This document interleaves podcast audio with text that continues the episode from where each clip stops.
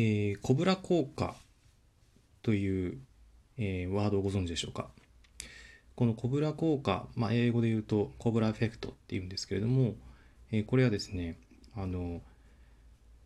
何かあ問題解決をしようとしたしてこう施策をしようとする結果、えー、その、えー、それが全く逆効果になるということを言います。で、えー、このななんでこれをコブラ効果といういうかなんですが、えー、これはある一つの逸話が元になってます。実際にこの逸話が本当にあったかっていうのは実はよく分かってないんですが、あ非常に有名な話なのでちょっと今回ご紹介いたします。えー、この話はですねあのイギリス支配下のインド帝国のデリーの話だと言われています。でこの時に、えー、デリーを支配していた、まあ、イギリス人の植民支配者の知事がですねあのコブラが非常に嫌いだと、まあ、コブラに限らずヘビが非常に大嫌いだと。でこの知事がですね、えー、ある布告を出します、えコブラを駆除して届けた者には報酬を出すという布告を出しました。でこれを聞いたあ現地の人はですね、えー、せっせと、えー、まあ、えー、野に出かけ山に出かけコブラを飼ってでその死骸を当局に報告して報酬を得たですけれども次第にですねそれが非常に儲かることが分かってきまして、大規模にですねもっと効率的にあの報酬を得ようとして、コブラをこう捕まえてそれを飼育してですねその飼育したコブラを殺してで当局に届けて、お金を得るというようなことをやる人間が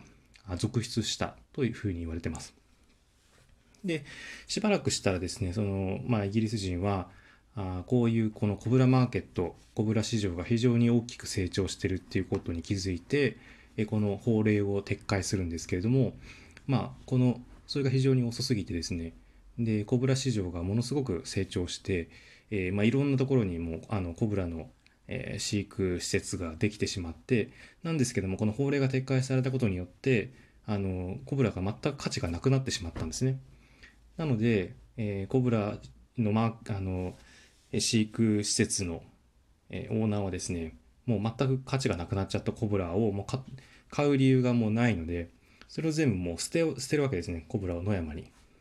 そうするとあのその法令が出る前よりもコブラの数が逆に増えてしまったと。でより深刻な被害をもたらすことになってしまった。こういうことで本来はあのコブラを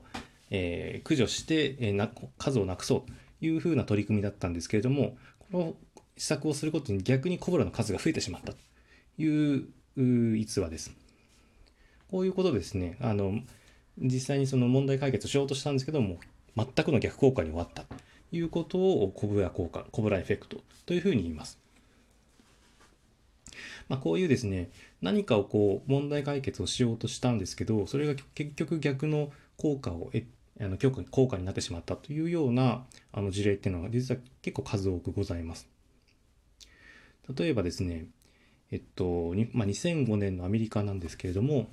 この議会にて、えー、倒産制度乱用防止と消費者保護に関する法律っていう、まあ、非常に長ったらしい法律が成立しました。で、この法律は、まあ、どういうものかというと、まあ、あの、アメリカ人って非常に、あの、買い物が大好きな国民でして、で、特にもうクレジットカードを非常にこう使ってですね、もうとにかく買い物すると。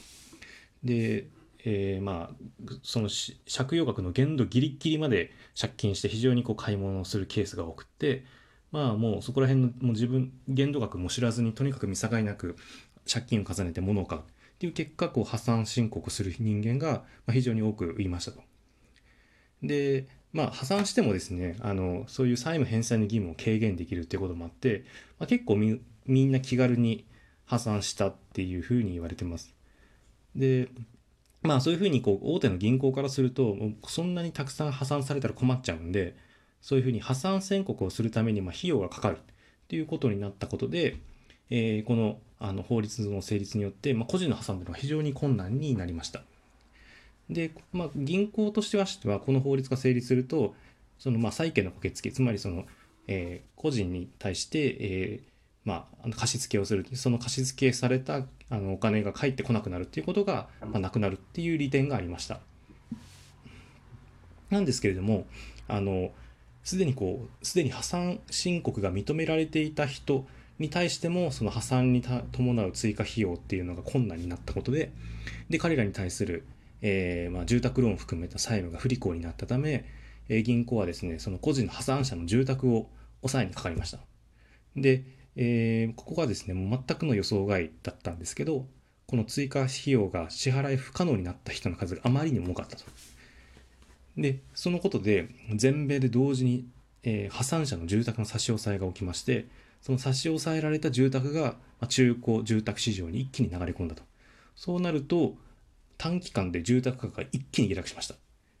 そうすると、えー、大赤字を抱えて債務不履行になるような人間が相次いで、で、彼らもまた破産を申請して住宅を差し上げられ、差し押さえられ、で、そうするとまたさらに住宅価格が下落して、で、さらにまた差し押さえられる人が続出するっていう、こう、負のスパイラルが発生したわけです。そうすること、まあ、そういう理由でですね、その住宅、その破産する人間を最小限にしようとした法律が逆に破産する人を大量に増やしたというような結果を招きました。まあ、こういう感じですね、あの、実は、コブラエフェクト、コブラ効果っていうのは非常にこういうに溢れたあ現象でございます。えっと、もう一つ、えー、逸話を紹介すると、えー、っと、メキシコの自動車台数制限に関する取り組みのコブラ効果ですね。で、あのメキシコの首都のメキシコシティは非常にあのスモッグが問題になっていました。これ1980年代後半の話なんですけれども、あのまあ、今、大気汚染っていうと、まあ、中国とかインドとかを想像想像するんですけどあのメキシコシティも相当なものでしてで、まあ、そこが社会問題になっていたと。でそういうわけで、えー、これは1989年なんですけど、メキシコシティの、えー、はですね、えー、ある条例を制定したんですね。で、その条例っていうのが何かっていうと、あの、車のナンバープレートの番号によって、えー、車を利用できる曜日に規制をかけようというものです。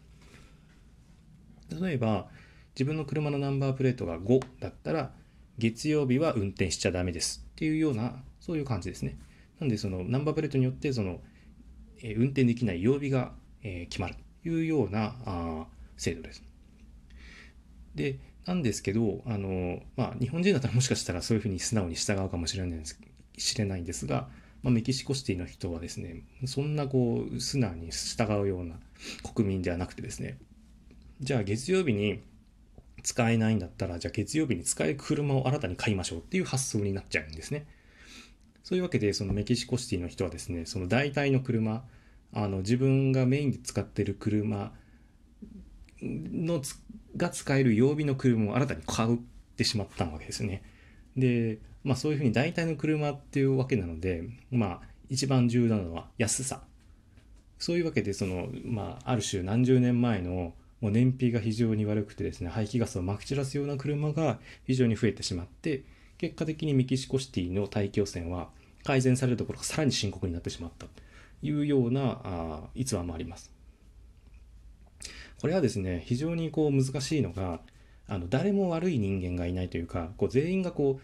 ある種合理的に考えて動いた結果、さらにこう事態が悪化するというようなところが、なんか非常にこう恐ろしいというか読めないところなんですね。で、なんて言うんでしょう、その規制を作る人、法律を作る人、政府の方あの判断市の判断っていうのも非常にその合理的にな判断なんですがただ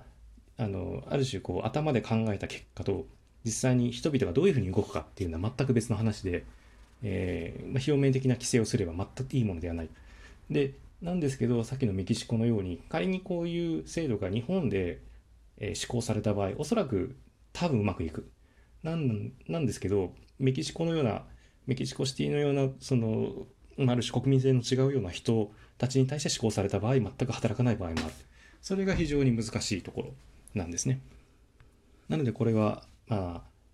その制度設計の難しさっていうところをある種象徴したようなお話です。はい。というわけで、えー今回はコブラ効果、コブラエフェクトの話をさせていただきました。えーいかがでしたでしょうか、えーよろしければ他のストーリーもぜひご覧になっていただければと思います。ご視聴ありがとうございます。